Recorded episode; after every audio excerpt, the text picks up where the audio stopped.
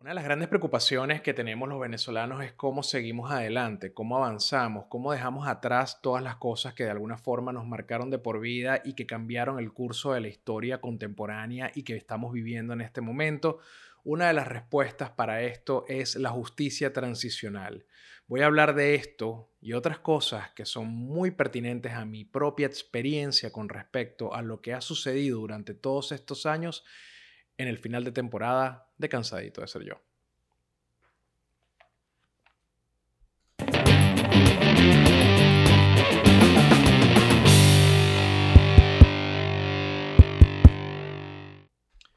Buenos días, buenas tardes, buenas noches, o lo que sea que su reloj esté marcando en este momento. Soy Melanio Escobar y esto que estás viendo y escuchando es estar cansadito de ser yo.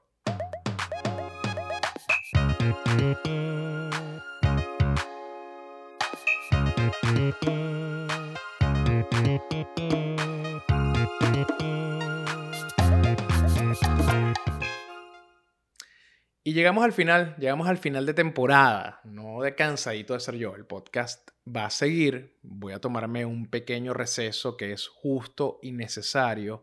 Además que este mes, este y el pasado han sido bastante difíciles por diferentes cosas, pero principalmente por una que me llevó a elegir este tema para cerrar este, este proceso que se ha llamado Cansadito de Ser Yo en la tercera temporada.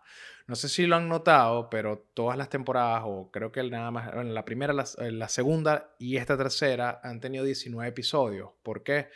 Una razón sencilla, no creo que necesite más espacio para poder armar una línea editorial o para poder armar una historia en una línea de tiempo, mejor dicho. Y los sucesos de estos últimos dos meses no... no han sido recientes, no es algo que pasaron hace dos meses, son cosas que pasaron hace muchos años, pero en estos últimos meses se conmemora un año más de esos hechos. Y yo no podía, como ha sido esta tercera temporada, yo no podía terminarla, ya que ha sido un camino exploratorio de mí mismo, de mis traumas, de mis procesos, de mis conocimientos, de mis aprendizajes, compartirlos con ustedes, escucharlos a ustedes para tratar de entender también en qué puedo estar equivocándome o, u, u otros puntos de vista para poder abordar las mismas temáticas. No podía cerrar este proceso sin hablar de las manifestaciones en Venezuela, en el contexto de las manifestaciones pacíficas de Venezuela convocadas por el movimiento estudiantil, convocadas por los partidos políticos, convocadas por la sociedad civil en general. Yo no podía dejar que esta temporada se cerrara y yo no conversar de ese tema. Pero antes de abordarlo, voy a darle gracias a todas las personas que hacen posible que Cansadito de Ser Yo llegue hasta la pantalla de sus hogares. Los primeros son mia punto pancakes en Instagram, también La Tienda Fantasma en Instagram. Si quieres los mejores memes directamente en tu celular, simplemente busca Memelaniobar en Telegram o sigues el link que está en la descripción. Y si no eres fanático de Telegram, no te gusta, usas otro tipo de mensajería instantánea, puedes seguir a Memelaniobar también en Instagram. Si quieres apoyar el podcast directamente desde tu casa, puedes ingresar a patreon punto com slash melaniobar. Si quieres ropita de Cansadito de Ser Yo, solamente entra en el link de Represent que está en la descripción. Y si quieres unas franelas increíbles de Hundred Demons, como la que tengo puesta acá, yo se las voy a mostrar, me voy a echar para atrás, a pesar de destruir medio set con un simple movimiento. Si quieren una franela como la de Hundred Demons que llevo puesta, simplemente vayan a hundred demons punto com, ingresan en el checkout el código Melaniobar y van a tener veinte por ciento de descuento instantáneo en toda su compra. Eso es un regalo que les doy yo y la gente de Hundred Demons para que se vistan cacherosos. Bueno, al tema, al tema que nos traía este último episodio y el que quería compartir con ustedes, y no creo que sea la última vez que lo vaya a abordar. Creo que esto es simplemente, simplemente, perdón, la puerta de entrada a una conversación que tenemos que empezar a tener. Vale la redundancia. El tema con las manifestaciones en, en Venezuela es que desde el año dos mil catorce, manifestaciones y, y expresiones democráticas y por reclamos justos, válidos y muy pertinentes por parte de la sociedad civil han existido durante muchísimos años en Venezuela. No han existido solamente bajo el régimen de Nicolás Maduro, bajo Chávez, existieron con Carlos Andrés Pérez, con Lusinchi, con Pérez Jiménez, en fin.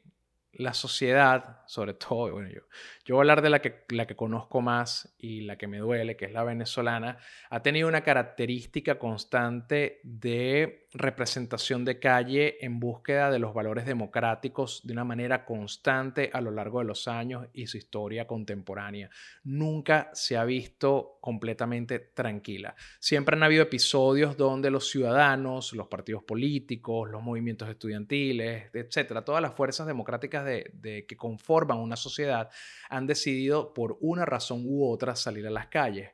Pero los que más me toca, lo que más me, me genera mucho tipo de emociones son las, de, las que empezaron en el año dos mil catorce. Yo era, mira, eh, y me puedo ir más atrás, me puedo ir más atrás y puedo conversar un poco de lo que fue vivir Eh, como locutor. Yo era locutor de la noventa y dos punto nueve, que fue una radio muy relevante dentro de la ciudad de Caracas, de, digamos, de, de corte alternativo, y que además tuvo un, una característica muy marcada de ser de oposición. Fue una radio muy rebelde. Es una radio que formaba parte de Radio Caracas Radio, R C R, y al mismo tiempo de R C T V.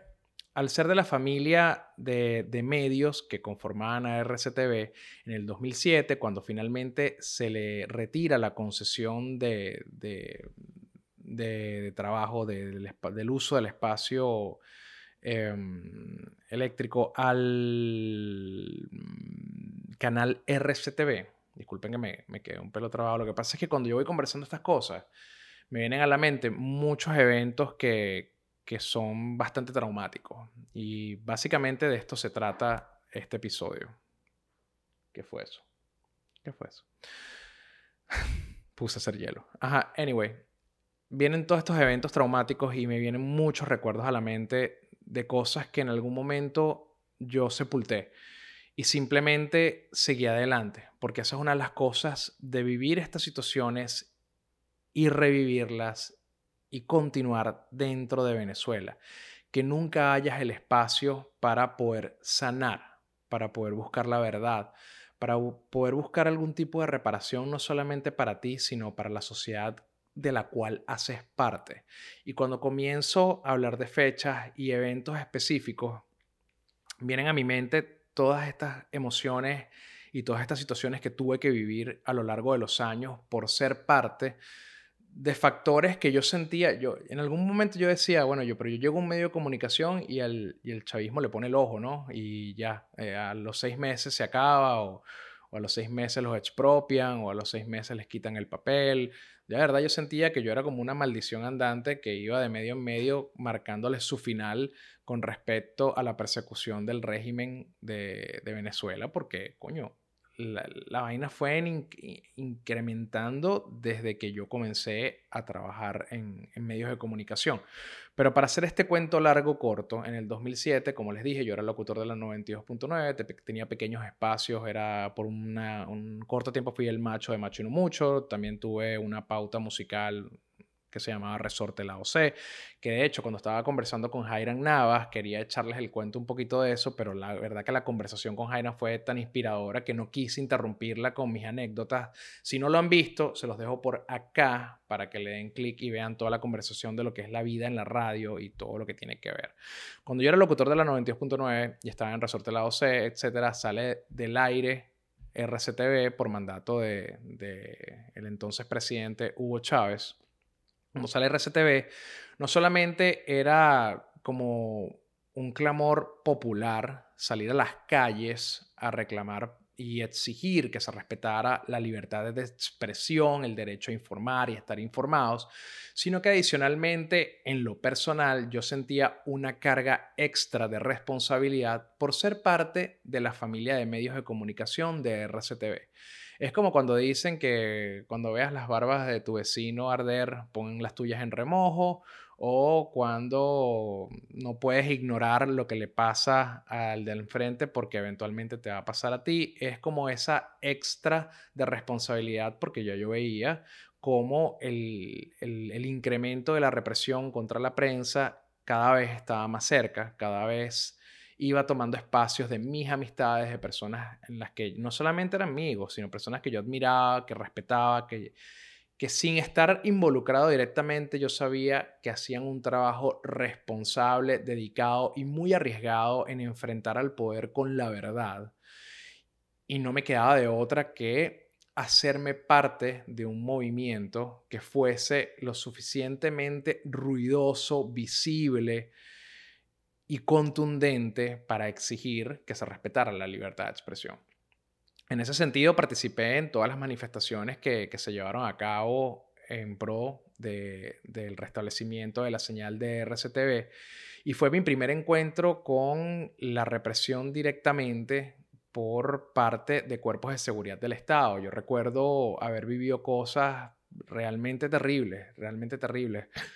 Recuerdo que en una de las manifestaciones, primero, La, que había algo, yo no sé si ustedes lo recuerdan, si alguno de ustedes es lo suficientemente viejo como para recordarlo, por favor déjenlo en los comentarios. Había una especie de tanqueta como la ballena que echaba agua, pero esta se llamaba el rinoceronte y la tenía la Policía Metropolitana. Básicamente lo que hacía el rinoceronte, que eso debe estar por ahí en algún lado en, en Caracas, en Venezuela, almacenado, desmantelado, inservible, pues no creo que le hayan dado mantenimiento, es la única vez que lo vi.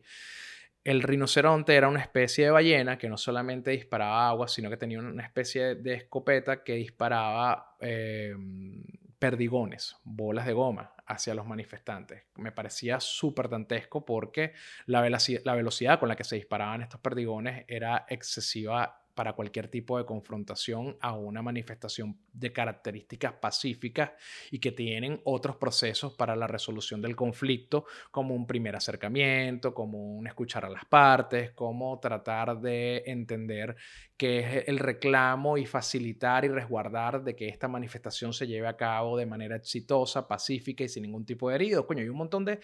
Estos son temas profundos, pero hay un montón de cosas que tienen que pasar antes de que un efectivo de seguridad o un organismo de seguridad del Estado decida utilizar este tipo de maquinarias en contra de la población. Entonces, coño, de buenas a primeras ya yo me veía enfrentado a gas lacrimógeno, al, al fulano rinoceronte, a la ballena, vi heridos, vi personas detenidas arbitrariamente, vi peinillazos. En ese entonces todavía existían los peinillazos, que eran una especie de espadas sin filos que utilizaban los militares y la policía para infringir daño al, a las personas. Yo no le veía otro, otro sentido práctico a, a la peinilla, ¿no?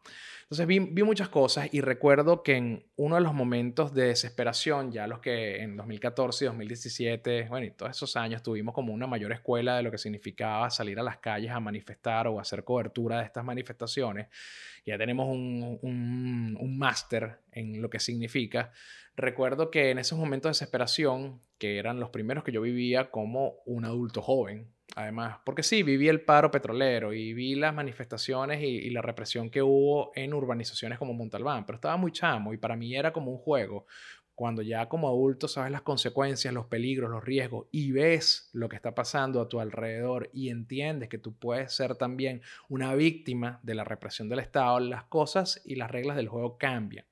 Recuerdo que en esos momentos de desesperación ya las cosas se salieron de control. Yo estaba con un amigo fotógrafo y su novia y otra amiga y, y me acuerdo que estaba mi hermano, el que es médico, eh, también en la manifestación. Estábamos muy jóvenes, imagínate, dos mil siete. Recuerdo que el, la Policía Metropolitana nos sobrepasó y empezaron a perseguirnos hasta la cabina de noventa y dos punto nueve que quedaba en lo que era Recordland, que era una tienda de discos muy famosa y muy importante en la ciudad de Caracas, cerca de la bomba, de la que era la bomba Texaco, en las Mercedes. Corrimos desde Chacaíto hasta allá y el vigilante de la noventa y dos punto nueve en ese momento me reconoció. Yo iba todos los días, como les dije, a hacer Resorte Lado C, que era una pauta musical a las tres de la tarde y después iba en la noche a hacer Macho y No Mucho. Cuando el tipo me reconoce, me abre la puerta, entro dentro de la radio con, no sé, que, que, creo que Pedro, los que estaban conmigo, par de los que estaban conmigo, Y el vigilante, bueno, obviamente cierra la puerta con llave porque venían decenas de personas también escapando de la policía metropolitana. Y jamás se me va a olvidar cómo cayó un manifestante enfrente del estacionamiento de donde estaba la cabina y in- e inmediatamente lo alcanzó un policía metropolitano, de un, un oficial de la policía metropolitana, y con una escopeta de perdigones le disparó en la espalda y lo dejó completamente ensangrentado, lo levantó, le, lo, le disparó a quemarropa, lo, lo levantó, lo esposó y se lo llevó. Y como él, se llevaron a muchísimos otros detenidos durante esas manifestaciones. Esos son uno de los primeros encuentros y recuerdos que tengo de lo que significa la represión del Estado dentro del contexto del reclamo y el ejercicio de los derechos. Y esas son marcas y esas son heridas que nos dejan o que nos acompañan para siempre. No hay forma, no hay forma de que, de que se borren. No hay forma de que se borren. Y eh, hace poco, como les decía al principio, estos dos meses me traen muchos recuerdos, sobre todo por el aniversario del asesinato de Pernalete o el asesinato de Neomar Lander. Para quienes han seguido mi carrera saben que durante todos estos episodios de protestas yo estuve siempre Eh, frente de las manifestaciones, siempre estuve enfrente de los movimientos sociales, estuve no solamente registrando lo que sucedía, sino transmitiendo en vivo, también haciendo las denuncias, también acompañando a las víctimas, también tratando de educar a las personas. Me involucré quizá de más, me involucré quizá de más dentro de un proceso en el cual No, yo no tenía ningún tipo de control, que, estaba, que era mucho más grande que yo, que iba más allá, pero fue la decisión que tomé, fue lo que me movió, yo sabía lo que me estaba enfrentando, yo sabía, y yo también estaba muy consciente de las posibles consecuencias que esto podía traerme a nivel, a nivel personal, a nivel profesional y, y como venezolano, que, que actualmente yo estoy todavía enfrentando las consecuencias de haber sido uno de los periodistas que se encargó de ejercer su profesión como una vocación y no como un trabajo y tratar de llevarlo más allá. Yo creo que, que una de las cosas que me puse como propósito en ese momento era hacer de la comunicación social algo realmente social, que realmente mi comunicación tuviera un, impact, un impacto en la sociedad, y eso trajo consecuencias y eso trajo marcas. Hace poco, obviamente, como también comenté al principio, ahí voy hilando las ideas de, de este tema.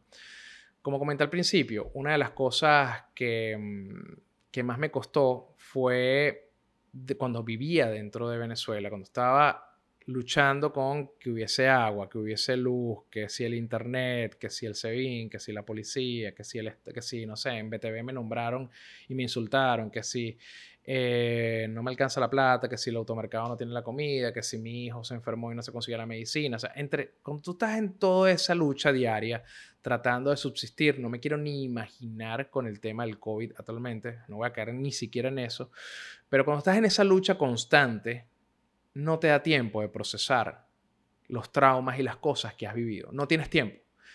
Y de hecho, yo creo que es un, una válvula de seguridad que tiene el cerebro que no te permite ni siquiera procesarlo, porque si no, te puedes colapsar. Yo, yo creo que no, no, no, hay, no hay un cerebro, ni un, corazón, ni un corazón, ni un alma que aguante poder enfrentar todas las cosas que se enfrentan en Venezuela y al mismo tiempo procesar todos los traumas. Y además, en ese tiempo yo ni siquiera consideraba de la terapia psicológica una posibilidad para mi existencia y mejoría de la salud mental. Yo ni siquiera, ni, yo ni siquiera sabía lo que significaba la salud mental. En ese sentido, yo no, no tenía la capacidad de procesar. Ahora que estoy en los Estados Unidos, donde cambié unos problemas por, por otros, tengo una serie de cosas que evidentemente me estresan, pero al mismo tiempo no tener que luchar con muchas de las cosas que ya nombré me permite tener la oportunidad de procesar. También el tiempo que he trabajado en terapia me ha ayudado a que mi cerebro esté preparado para enfrentar muchas de las cosas que decidió sepultar porque no era el momento apropiado para yo poder manejarlas. Estaba en un momento de abstracción, estaba en un momento de meditación cuando eh, de repente de la nada me llegó el recuerdo de, de Neomar Lander. Y ya había, ya había tenido el repaso y el revival de Pernalete, que por cierto, si ustedes no lo saben, Resayuda, la organización que yo dirijo, fue una de las piezas claves en documentar y denunciar y presentar ante el Ministerio Público las pruebas, tanto en video como en fotografía, de la utilización de pistolas de bombas lacrimógenas como un arma común dentro del contexto de manifestaciones para causar el mayor daño posible en contra de los manifestantes y que no fueran, util- y que no fueran utilizadas, como dicen los reglamentos, a cierta cantidad de grados de disparación para que no le peguen, etcétera, sino que nosotros documentamos, fotografiamos, grabamos en video y presentamos hasta la, ante las diferentes instancias nacionales las evidencias de que esto estaba pasando. Luego, en un despertar de conciencia, porque ya no le queda de otra, la fiscal Luis Ortega, Ordi, eh, Luis Ortega Díaz admite que, eh, después que lo habían negado por todos lados, admite que eh, Pernalete muere por el disparo de una lacrimógena directamente a su pecho. Esta es una versión que otra vez el régimen de Venezuela desmintió a través de todos sus voceros para luego terminar eh, siendo nuevamente admitido por el nuevo... Eh, fiscal del Ministerio Público impuesto por el régimen, que no le queda de otra que admitirlo porque están enfrentando un proceso bastante difícil ante la Corte Penal Internacional. En ese sentido, yo estuve muy involucrado en lo del tema del Pernalete. El, el tema de Neomar Lander me pega muy fuerte en, en el corazón, en el ánimo, en, en muchas cosas, porque estuve muy cerca de él. O sea, vi, vi, prácticamente lo vi, y sé que buenos amigos míos también han, han padecido de eh, el trauma que les dejó haber estado tan cerca de esta muerte. Y tan cerca no hablo ni siquiera físicamente, sino ver cómo desde el Estado se masacraban inocentes, niños, estudiantes, personas de la sociedad civil. No solamente eran masacrados, eran detenidos, eran torturados, eran golpeados, eran aislados de sus familiares, eran desaparecidos, eran acusados injustamente.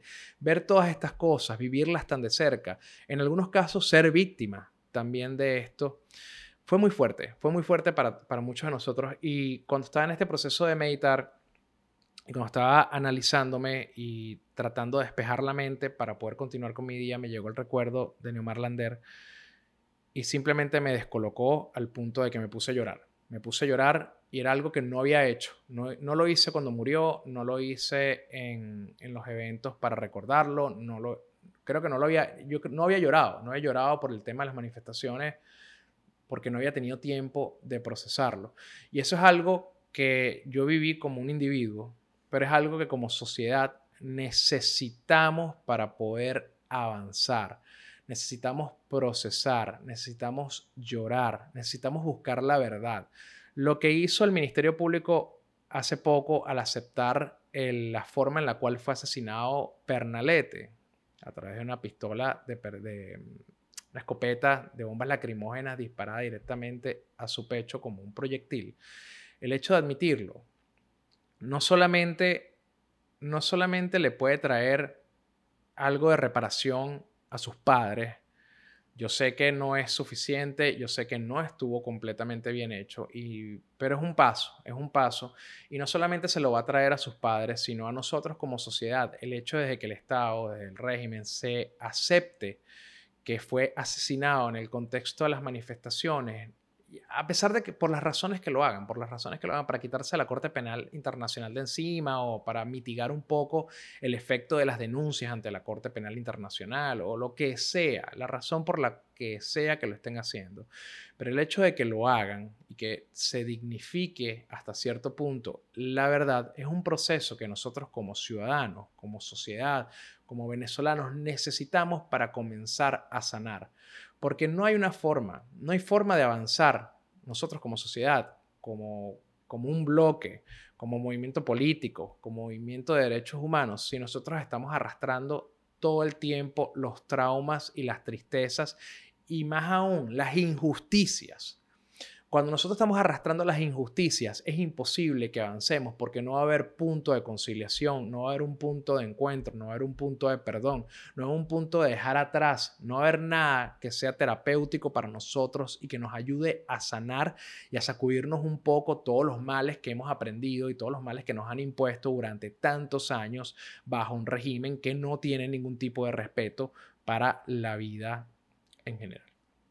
Voy a hacer una pequeña pausa para cambiar la cinta y ya volvemos.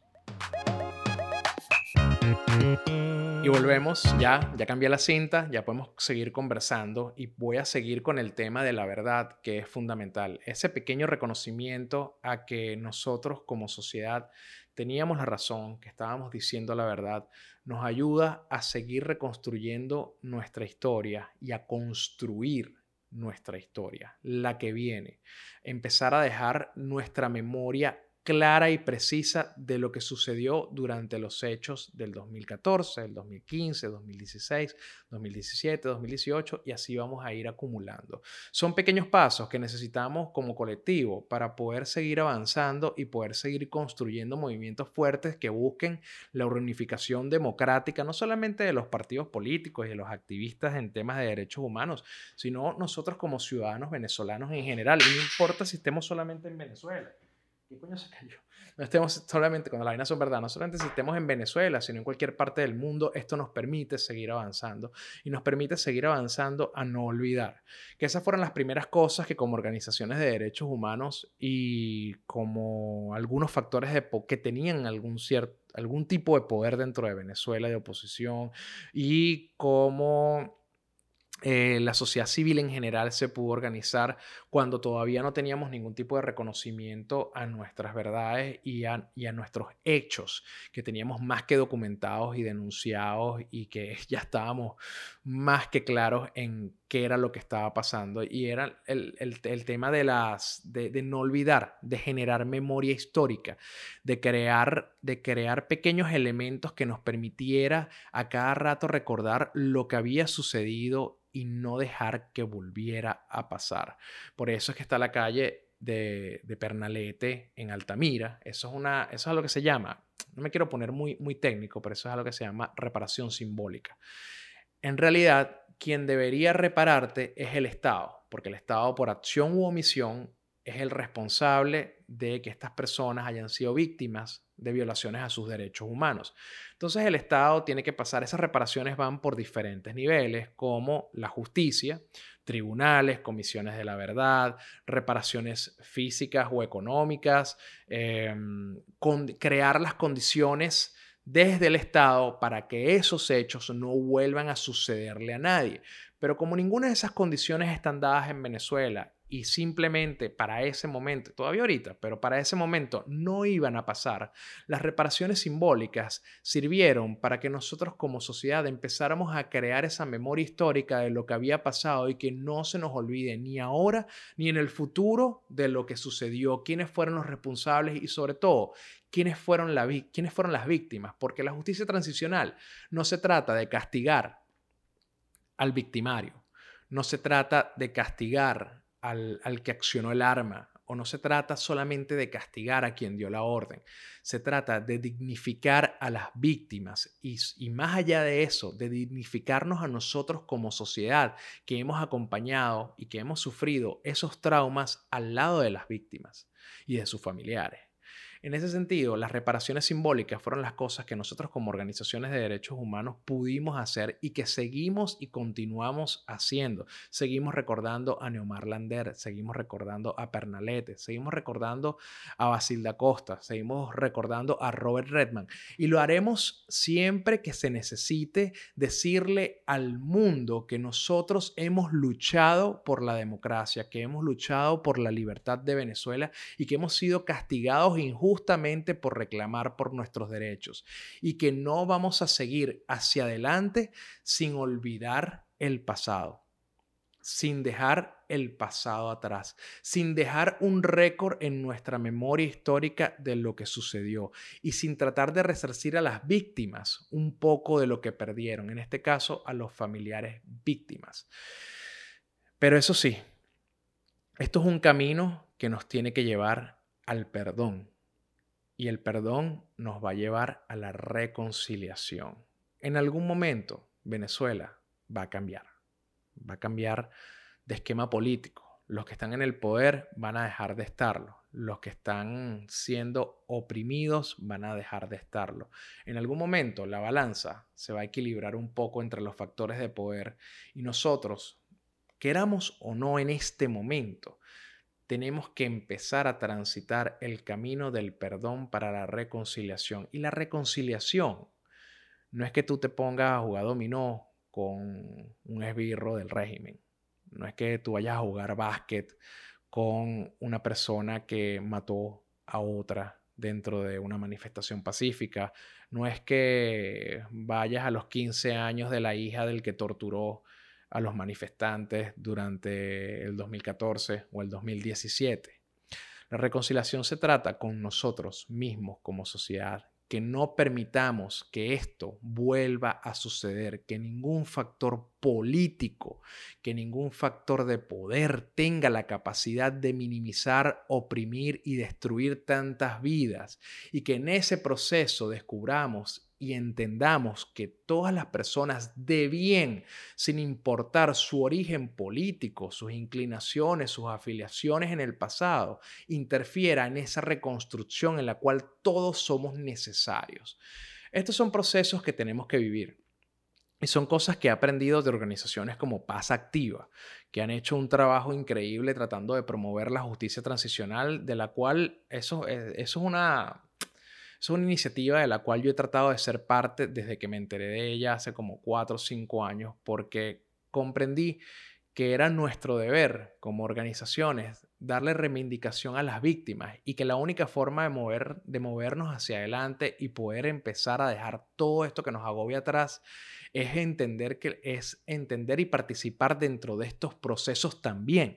No es solamente salir a la calle a manifestar, no es solamente que los factores políticos hagan su incidencia internacional o nacional, o que las organizaciones de derechos humanos estemos documentando, denunciando y difundiendo. También se trata que nosotros como colectivo y como sociedad utilicemos estas herramientas y estos elementos para seguir avanzando para la reconstrucción de lo que nosotros anhelamos como una sociedad idílica para los venezolanos. Y me involucré con Paz Activa, y también hay organizaciones como el Centro de Derechos Humanos de la Universidad Metropolitana, que lo dirige una gran amiga que se llama Andrea Santa Cruz, a, per, a permanecido en pie de lucha por la reivindicación de Pernalete y sus padres, porque él era un estudiante de la Universidad Metropolitana, y han llevado el caso a todas las instancias donde ha tenido que llevarse, pero no solamente del lado judicial, sino del lado de las reparaciones simbólicas. El Centro de Derechos Humanos de la Metropolitana ha jugado un papel importantísimo para que el caso de Pernalete quede marcado en nuestra memoria colectiva y en nuestra historia colectiva. Yo los invito a que, así como yo tuve la oportunidad de respirar y de sanar y de hacer las paces con todas mis decisiones, sus consecuencias, de las cosas que fui víctima y de las cosas que no, los invito a, a que traten de hacer lo mismo. Si están dentro de Venezuela, yo sé que es un poco más complicado, pero los invito a hacer paz con ustedes mismos. Es la única forma de avanzar. Y esa fue básicamente la razón por la cual empecé a ser cansadito de ser yo. Empecé a hacer este podcast porque necesitaba hacer paz conmigo mismo. Estaba cansado, estaba cansado de lo que yo era, de lo que había vivido, de los traumas. Pero ahora que he logrado hasta cierto punto liberarme de ellos y sanar, Ya no, ya no estoy tan cansadito de ser yo. Nos vemos en la cuarta temporada.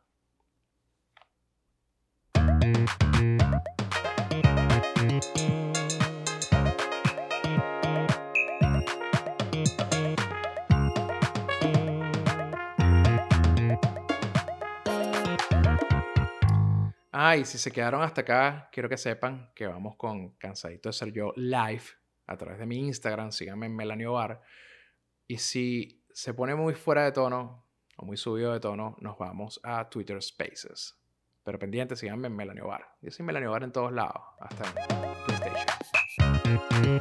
Y no podía despedir la tercera temporada de Cansadito de Ser Yo sin mandarle un saludo a William Mejía, que siempre ve todos los episodios de principio a fin. Bueno, Hola y chao.